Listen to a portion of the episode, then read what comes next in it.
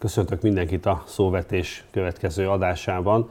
Egy nagyon izgalmas témát hoztunk ma, amin eh, elcsámcsogunk, és azt gondolom, hogy azért is izgalmas ez, mert nagyon sokan, nagyon sokat beszéltek már erről, de úgy gondoltuk, hogy úgy korrekt és úgy helyes, hogyha egy meteorológust is megkérdezzünk erről. Szomonya Nikoletta beszélgető partnerem, szia Niki, és a téma pedig nem más, mint a jégkármérséklő rendszer, amit a kamera most már évek óta ö, üzemeltet. Kezdjük talán a legelejéről. Miért volt erre egyáltalán szükség, honnan jött az ötlet, hogy került ez aztán a terv szintjéről a megvalósulás útjára, egy kicsit talán az elejébe ássunk bele, hogy is indult ez.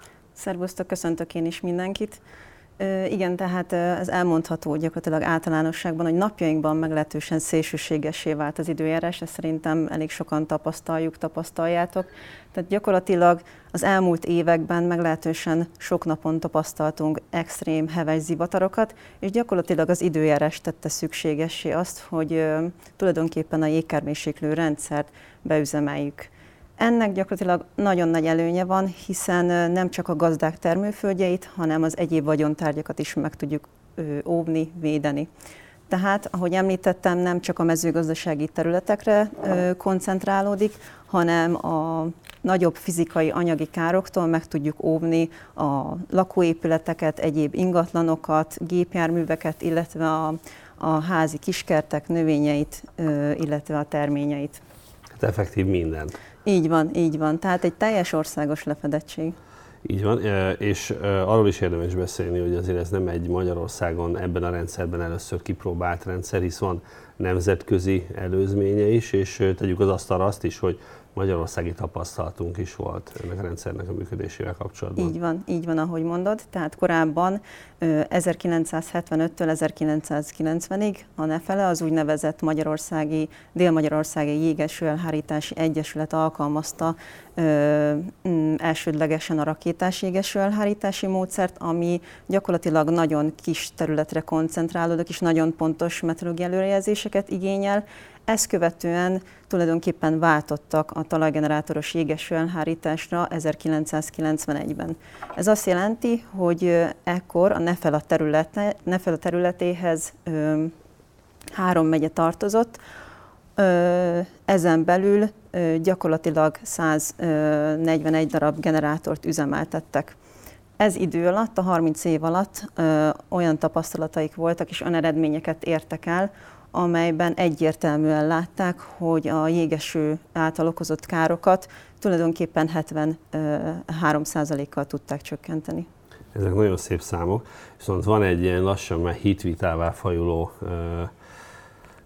nézetkülönbség különböző egyébként a témához jellemzően értő emberek között, hogy melyik a jobb a rakétás, vagy a talajgenerátoros, melyik a hatékonyabb, melyik a költséghatékonyabb.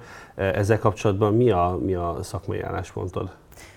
Igen, ahogy említettem, ugye itt a Nefela területén már alkalmazták a rakétás égeső elhárítást, illetve a világon gyakorlatilag rakétás, illetve repülőgépes ö, ö, módszert is alkalmaztak, ami tulajdonképpen... Bocsánat, a repülőgépes az ugye azt jelenti, hogy beviszik a repülővel effektíva a hatóanyagot a felhőbe. Így van, így van. Így Azért van. ez nem egy, nem egy izgalom nélküli munka lehet. Nem, nem, tehát igen, ahogy mondod, tehát ez gyakorlatilag nagyobb veszélyel is jár, illetve ezen felül ugye pontos meteorológiai információkat igényel, hiszen pontosan az adott felhőbe kell ez, ezt a hatóanyagot bejuttatni, illetve ugye ez nagyon kis területre koncentrálódik. Míg a talajgenerátoros jéges elhárítás, ahogy itt nálunk is történik, tehát ez viszonylag nagyobb lefedettség, lefedettséget igényel, és pontos meteorológiai információk, modellek segítségével ez, ez átfogóan működtethető. Tehát, ha jól értem, akkor a, a talajgenerátoros az azt jelenti, hogy inkább a, a tehát nem a pontszerű megoldásokra, pontszerű problémákra keressük a megoldást, hanem inkább egy ilyen nagyobb területvédelemre alkalmas ez a így van, rendszer. Így van, így van. Tehát hmm. teljes átfogó védelmet tud nyújtani, és ahogy említettem, ugye nem csak és kizárólag a gazdák termőföldjeit, hanem, hanem országos szinten, tehát lakóépületektől kezdve a gépjárművek, illetve a ö, házi kiskertek növényét is meg uh-huh. tudjuk védeni ezzel. És hogy működik ez technológiailag? Mert az emberek hallnak, hallanak arról, hogy van egy ékkármérséklő rendszer, de ez, ez, egy ilyen, ez egy ilyen varázsló cilindere egy első hallásra, és akkor húzzuk elő a nyulat ebből a cilinderből, mégis mi a megoldása ennek a rejtvénynek, hogy működik egy jégkár elhárító, jégkár mérséklő egész pontosabban, jégkár mérséklő rendszer. Igen, így van, erre sokan kíváncsiak alapvetően. Tehát maga a talajgenerátor, ami három részből áll, tehát van egy ilyen hatóanyagtartály, egy légtartály és egy égető kémény. És ezen az égető kéményen keresztül ez az ezüst jodit acetonos oldata, vagyis ez a hatóanyag párolog el, gyakorlatilag ö, feláramlással. Ugye köztudott általában, hogy az zivatarok előtt megindul a feláramlás, kb. két-három órával előtte, és tulajdonképpen a meteorológiai szolgálat is ekkor adja ki a riasztást, a előrejelzést, illetve a riasztást, hogy ekkor is ekkor be kell kapcsolni a generátort, automata, illetve manuális generátort. A manuális generátort nyilván a kezelőink, generátorkezelőink működtetik, az automata generátorok ugye teljesen automatizáltak. És ugye, ahogy említettem, ugye a generátorokat az ivatarok érkezése előtt kettő-három órával kell beindítani, és tulajdonképpen ekkor van olyan hatása, hatékonysága, és ekkor van annyi időelőny, hogy feljutson magasabb légrétegekben az anyag. Nyilván megszüntetni a, a jeget nem tudjuk teljes mértékben, és nem is lehet, csak és kizárólag mérsékelni tudjuk, és két-három ezer méteres magas, magasságban tulajdonképpen ö, ö, úgymond magvasítás történik, tehát több kisebb jégszem keletkezik ezáltal. Tehát azt elmondhatjuk, hogy nincs ilyen technológia, amivel teljes mértékben meg tudnánk szüntetni a jégesőt, viszont azt garantálni tudjuk, hogy, hogy a rendszer használatával mérsékelni tudjuk ezt.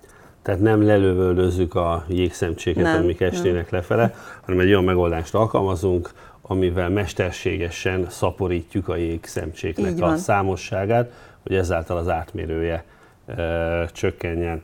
Uh-huh. Ez izgalmas kérdés, és mikor kell egyáltalán védekezni? Tehát ez, mert legalábbis a saját tapasztalatom az, hogy ez nem egy éven át előforduló dolog, ez égeső, ez valami miatt inkább a melegebb időszakokra koncentráló is. Így van, így van, ahogy, ahogy mondod, tehát általában ugye a védekezési időszak az április 15-től szeptember 30-ig tart. Tulajdonképpen ugye a tavaszi-nyári periódusra tesszük ezt, amikor az ivatarok száma is nagyobb valószínűséggel alakul ki.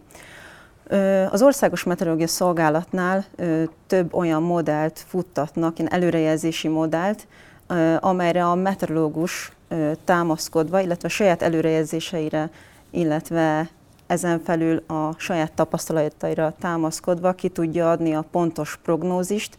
Nyilván ezt hozzá kell tenni, hogy ezt sokan tapasztalják szerintem, tapasztaltátok, hogy néha két-három napra is nagyon nehéz az előrejelzéseket megadni, így az előrejelzés riasztásoktól kezdve a veszélyjelzésen át. Tehát ezen felül az ivatarok kialakulását is nagyon nehéz lehatárolni, mind területileg, mint időben, tehát hogy pontosan egy-három órán belül akár ö, hol alakulhat ki. Tehát a meteorológiai szolgálat az igazából a parancsnoki híd, ha jól értelmezem az elmondottakat, és itt a kamarában mi a végrehajtói vagyunk ezeknek a parancsoknak, tehát megkapjuk a szakmai tudás alapján meghozott döntést, hogy akkor most itt és itt és itt a generátorokat be kell kapcsolni, és akkor elindul a védekezés. Többször feltették a kérdést, hogy igaz-e, hogy nem is ott kezdjük el a védekezést, ahol aztán a jégszemcsék földhöz, földre érkezésével számolunk, hanem adott esetben akár több tíz kilométeren kívüli körben. Ö, igen, tehát ö, ahogy említettem, ö, az egy bejáratott eljárás, hogy az ivatarok érkezés előtt két-három órával kerülnek bekapcsolásra ezek a generátorok. Tehát sokan mondták, hogy még az égen, vagy esetleg a radarképen sem látnak semmit, viszont a generátorok már beüzemelésre kerültek. Ez mindez annak érdekében történik, hogy ez a két-három óra alatt gyakorlatilag ez a hatóanyag olyan ö, magasabb légrétegekbe kerüljön, ami gyakorlatilag ott eléri a kívánt hatást. És hol alakul ki a jég egyáltalán? Milyen magasra kell feljutni? Milyen magasra tud egyáltalán feljutni? Mert ugye most egy kicsit visszakanyarodva a rakétás rendszer, illetve Igen. a talajgenerátoros rendszernek a, a, az összevetéséhez, ugye azt mondják, hogy a rakétással magasabbra lehet feljuttatni ezt a hatóanyagot.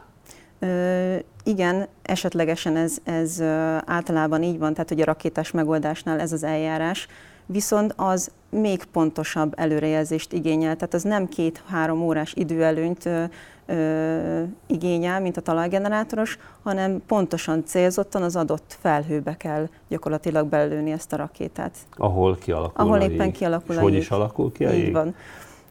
Tehát a vízcseppek fagyása és tulajdonképpen a jégmagvaknak a kialakulása is, és ezeknek a, a, ezekhez nagyon sok minden járul hozzá, például több kis, apróbb, szilárd részecske ö, kerül hozzá, aminek következtében... Ez egy szemcse, vagy Igen, vagy igen, ezek, ezek hozzájárulnak. Tehát először úgy kell elképzelni, azt előjáróban hogy elmondom, hogy a hőmérséklet magassággal körülbelül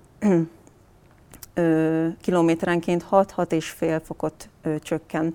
Na most a mínusz 15 Celsius fokos magasságban, abban a hőmérsékleti tartományban már a jégmagvak kialakulnak. Tehát ezek hozzájárulnak apró kicsi részecskék, szilárd részecskék. Ettől magasabban, mínusz 30 Celsius fokos hőmérsékleti tartományban a vízcseppek gyakorlatilag már jégszemek kialakulnak. Tulajdonképpen az ivatarfelhőkben ugye általában, amikor kialakulnak ezek a jégszemek, és azért alakulnak ki, mivel olyan erőteljes a feláramlás, és olyan ö, sokáig tudja fenntartani a jégszemeket, hogy ezáltal még egymáshoz ragadnak, még nőnek, és tulajdonképpen a mínusz 20, mínusz 30 fokos tartományban már elérnek egy olyan nagyságot, ami a talajra érkezve esetlegesen ilyen búza, borsószem nagyságban érkeznek le. Van olyan eset is, illetve tapasztaltuk az elmúlt években, illetve ez évben is, amikor tulajdonképpen ez a meleg, nedves levegő olyan hirtelen, viszonylag rövid idő alatt a mínusz 50, mínusz 60 fokos hőmérsékleti tartományban ér, ahol már olyan nagyméretű jég darabok alakulnak ki, amelyek a talajra érkezve már esetlegesen 10-12 cm nagyságot is elérhetnek. Ez óriási, de az emberek belegondolni is hihetetlen, hogy milyen felhajtó erő kell ahhoz, hogy egy ekkora bumszlit, ha hívjam így, fenntartson Igen. a levegőben, sőt, még vigye fölfele egy, egy hidegebb ö, tartományba. Elképesztő. Igen, igen, igen. igen. Tehát És ez csak a felfele, energia. most így elnézést, hogy nagyon konyha nyelven, tehát a felfele fújó szél, tartja ezeket a magvakat a levegőbe és emeli tovább. Így van, így van. Tehát tulajdonképpen ezek lemeg, lebegnek, és amíg tart ez a, ez, a, ez a hihetetlenül erős feláramlás, addig szépen nőnek ezek a, ezek a jégszemek, és addig-addig nőnek, amíg egy, egyszer-egyszer ilyen nagyobb méreteket is elérnek, tehát 5-6 centi, esetlegesen, ahogy említettem, hogyha még magasabb tartományokban elérnek, milyen mínusz 50, mínusz 55 fokos hőmérsékleti tartományban, akkor pedig olyan nagy méreteket ölt, hogy a talajra leérve már nem tud annyit olvadni, és ezért esik le uh-huh. ilyen, ilyen teniszlabda nagyságnyi méretben. Tehát, ha jól értem, a, a jégeső akkor indul el, amikor a felfele ható erő az már kisebb, mint a gravitációs Igen. erő. És akkor elindul lefele az így a jégszemcse, van, és ö, ott olvad, ahogyan jön lefele, az ez elmondható, hogy mindegyik veszít a, az átmérőjéből olvadás következtében? Vala, vala, valamennyit veszít, nem mind. Nyilván most mi a rendszer használatával ugye ezt csak mérsékelni tudjuk. Uh-huh. De valamennyit veszít. Nyilván, ami már ilyen 10 cm-es nagyságban esik le, azzal már sajnos ugye nem tudunk mit kezdeni, és van néhány eset, amikor már nem tudunk védekezni. Uh-huh. Ilyen például ez a úgynevezett szélehatás ami jellemzően azt jelenti, hogy ugye határon túl nincsen ilyen jégkármérséklő rendszer, és az ott úgynevezett, ha mondhatom így, nem kezelt zivatarcellába ugye uh-huh. nem kerül ez a hatóanyag, akkor gyakorlatilag az ország területére már úgy ér, hogy nagyobb méretű jégszem van benne. Tehát akkor vannak olyan esetek, amik ellen sikeresen Így van. tudunk védekezni, és vannak olyanok, amik ellen nem. Tehát az egyik az, hogyha úgy jön be az ország határon túlról a felhő, hogy ott bizony már meghizlalta a jeget, és az ellen nem tudunk mit kezdeni. Tehát nem tudjuk meggátolni, hogy nagy jégszemtség keletkezzenek, és ha otthon van még egy esemény sor, ami, ami sajnos meghaladja a képességeinket, az az elleni védekezés. Így van, így van, nagyon jól mondod. A másik ilyen gyakorlatilag ez a szupercellás zivatar. Ez nagyon ilyen hollywoodi film cím Igen. jelleget tölt ez a szupercella. Így van.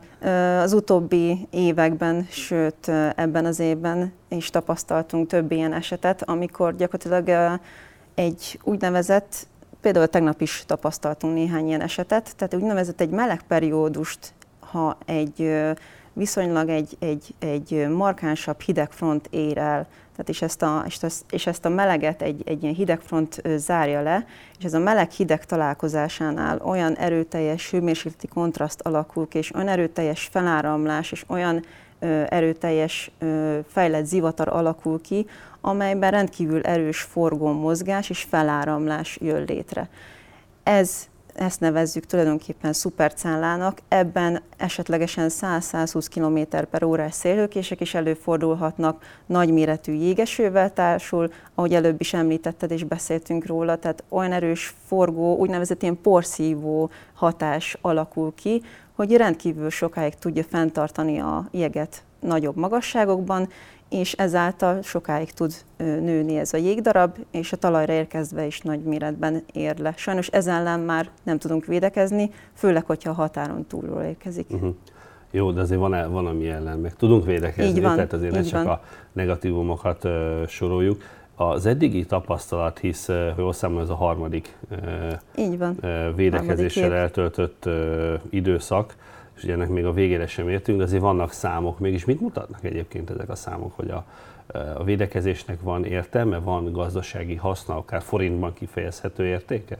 Így van. Ö, azt tapasztaltuk, hogy a tavalyi évben, ugye 2019-es évben ö, jégkárra ö, 37 ezer hektára jelentettek be káreseményeket. Tulajdonképpen ez fele az utolsó évben, amikor nem védekeztünk országos szinten, tehát 2017-ben. Továbbiakban 2017-ről 2018-ra 1 milliárd forinttal csökkent a kárkifizetések összege. Tulajdonképpen, De ahogy... ez nem a kár, hanem a kár kifizetés. A kifizetések, igen, így van. És uh, ahogy te is mondtad, ugye ez a harmadik évünk már, viszonylag nincsen sok tapasztalatunk még, ehhez általánosságban öt év szükséges, hogy, hogy azért pontosan megtudjuk ennek a hatékonyságát, hogy milyen eredmények is, milyen eredményekre is számíthatunk, és mennyire hatékony a rendszer. A rendszernek vannak jó működő részei, ugye ez, ami ellen tudunk védekezni, és vannak olyan részek, amik, amik amik ellen sajnos nem. De ugye a jégen túl azért vannak egyéb más időjárási elemek is. És ugye volt olyan időszak, amikor túl sok csapadék esett, akkor annak voltunk ugye az okozói, míg most az idei aszályos időszakban, ugye tavasszal volt egy nagyon hosszú periódus, Igen. amikor nem esett érdemleges csapadék, akkor pedig szívesen találták meg a jellemzően a gazdálkodók a jégkermésséklő rendszer üzemeltetőit azzal, hogy miattatok nem esik a, az eső. Ezek városi legendák, vagy valóban képes befolyásolni ez a rendszer a, a csapadék mennyiségét és egyáltalán intenzitását, vagy, vagy egyáltalán a létét? Valóban voltak ilyen jellegű kérdések felénk, de tulajdonképpen ezzel a jégkármérséklő rendszer működésével, üzemelésével nem tudjuk befolyásolni az időjárást, tehát nem tudunk ezzel a szájt okozni, nem tudjuk befolyásolni a csapadék mennyiségét, tehát a szájt, villámárvizeket ezzel nem tudunk okozni, eredményezni. Ez, ez tény és való, és ezt gyakorlatilag ki is tudtuk mutatni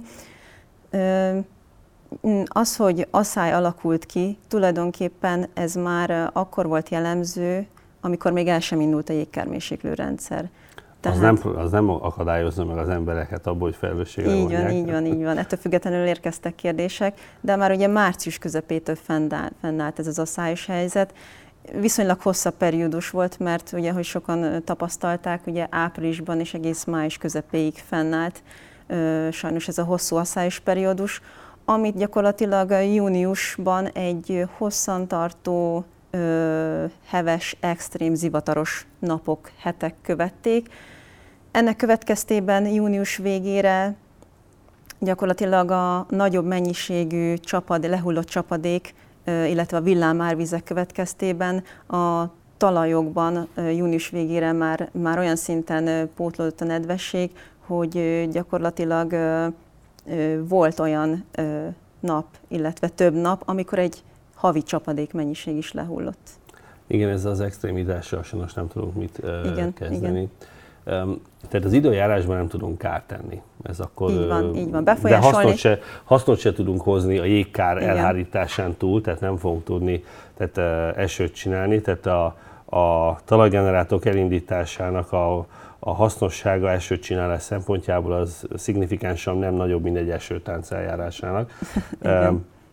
Ez azt gondolom, hogy fontos kérdés, mert valóban ez egy rendszeresen visszatérő és nagyon komoly kritika és ebből komoly szóváltások alakulnak ki adott esetben egy esti kocsmai beszélgetés alkalmából is, és így a talajgenerátorok kezelői azért eh, találkoznak ilyen jellegű szembesítésekkel, és most, ha más nem ezen a podcasten keresztül szeretnénk muníciót adni nekik ahhoz, hogy nyugodtan védjék meg a az álláspontjukat, minden áron nyilván ne testépségüket ne kockáztassák, de az igazság az az ő oldalukon lesz ebben egészen biztosak lehetnek. Igen. És egy kicsit kanyarodjunk el a, az időjárástól, és kanyarodjunk el a, az itt megóvott értékektől, mert ezt is rendszeresen felteszik kérdésként, hogy jó-jó, telipárral oktatjátok itt a nagyvilágot mindenféle vegyszerrel, amiknek aztán Jóisten tudja milyen hatása nem lesz emberre, állatra, környezetre. Mégis mi ez az acetonos ezüstjodid oldat? Igen, ahogy említettem, tulajdonképpen az ezüstjodid acetonos oldatát tehát égetjük, tehát ez a hatóanyag maga. Tulajdonképpen ugye a rendszer indulása előtt már ö, bevizsgálták ezt a ö, hatóanyagot, illetve most is folyamatban van egy ilyen hatástanulmány, de picit visszatérnék az elejére, tehát tulajdonképpen ez a ható, tehát ezt az ezüstödidot, ezt víztisztításban és gyógyászatban is használják. Továbbá, ugye határainkon túlról, és ahogy említettük és beszéltünk róla, már nagyon régóta alkalmazzák ezt a talajgenerátoros rakétás égeső elhárítást. Hol? Bocsánat, így közbe vágok. Ö, hogyha itt a szomszédos országot kellene megemlíteni, akkor például Horvátországban, ott még a rakétás, illetve a talajgenerátoros, sőt, ö, Ausztriában egy-egy borvidékek megóvása, illetve védekezés céljaként repülőgépes égeső elhárítást alkalmaznak. Egyébként a franciák kezdték el alkalmazni ezt a talajgenerátoros eljárást, és ők már nagyon régóta ezzel az acetonos ezüsödiddal dolgoznak. Ez mit jelent a nagyon régóta? Évtizedekről beszélünk? Évtizedekről beszélünk, így van. Tehát semmilyen, semmilyen káros hatása nem uh-huh. volt emberre, sem környezetre.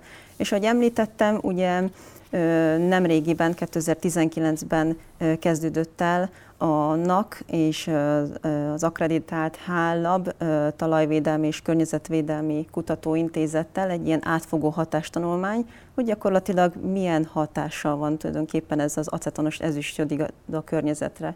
És azokat az eredményeket kaptuk, hogy tulajdonképpen a, az ezüst nem halmozódott föl sem a talajban, sem a talajvízben, tehát konkrétan ö, bőven a határérték alatt maradt, így sem emberre, sem környezetre nincsen káros hatással. Uh-huh. Továbbiakban azt elmondható, hogy sokkal alacsonyabb a környezeti terhelése a talajgenerátoros jégkármérséklő rendszernek, mint például egy repülőgépes vagy egy, vagy egy rakétás égeső elhárítás esetében.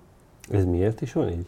Ö, tulajdonképpen azt el kell mondani, ezt hozzá kell tenni, hogy ugye a vannak manuális és automata talajgenerátoraink. És ugye az automata talajgenerátorok, ugye ezek napkollektorral vannak felszerelve, ez az egyik, úgymond ilyen megújuló energiaforrással működő része a dolognak.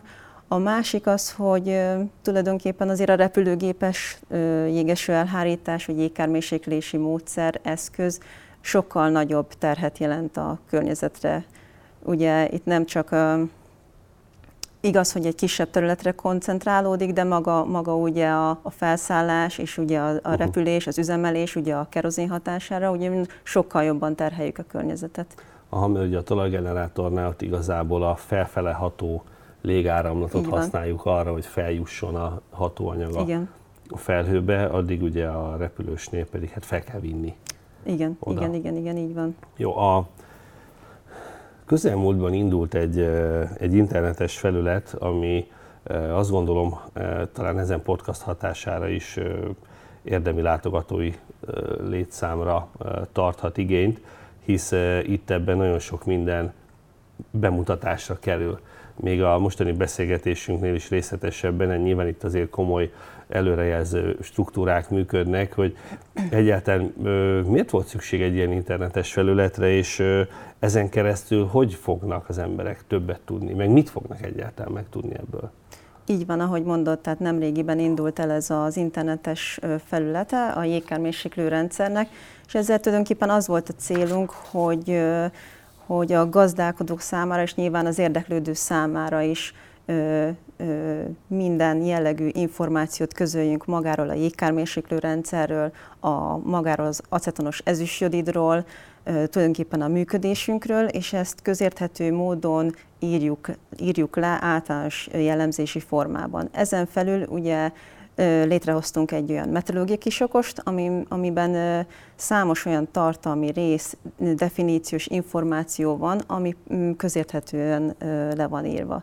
Ezen felül tulajdonképpen megtalálható az aktuális riasztási térkép, tehát hogy pontosan hol vagyunk beriasztva, melyik terület, melyik régiót érinti, Ugyanígy található egy előrejelzési térkép, tehát hogy a következő 24 órában mi várható, illetve ezzel párhuzamosan egy radarkép.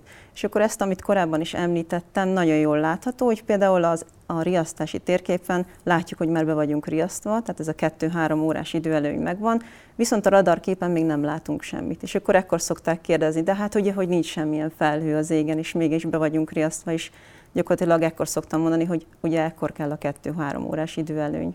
Uh-huh.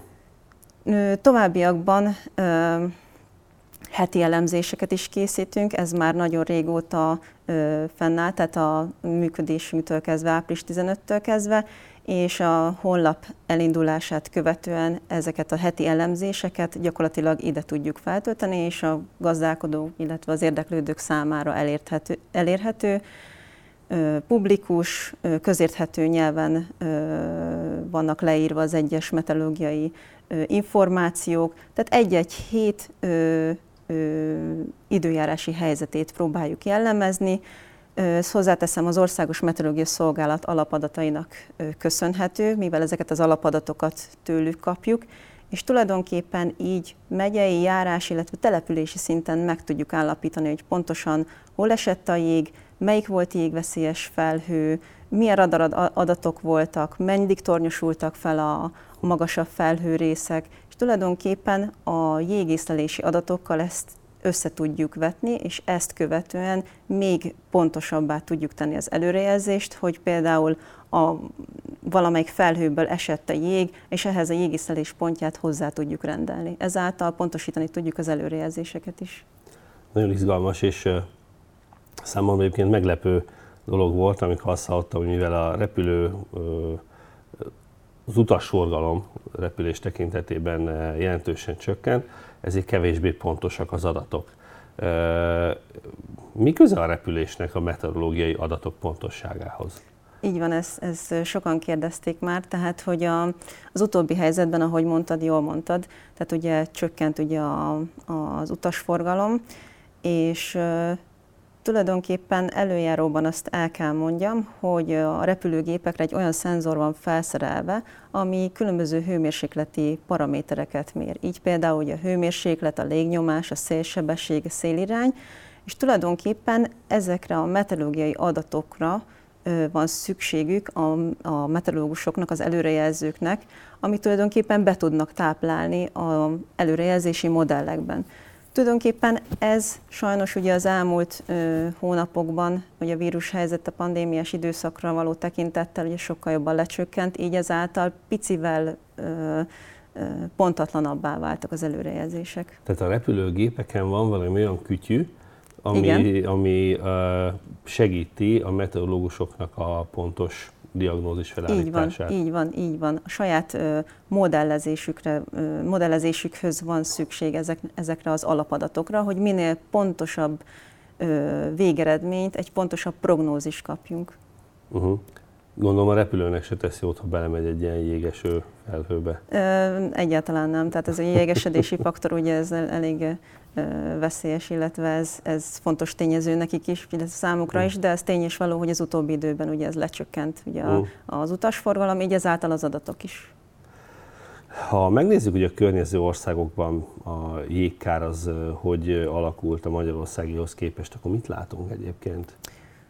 Azt mondhatjuk, hogy picit visszatérünk az előző évekhez, hogy 2018, illetve 2019 tulajdonképpen az ivataros napok számában hasonló volt, az ivatarok kialakulásának szempontjából picit eltért.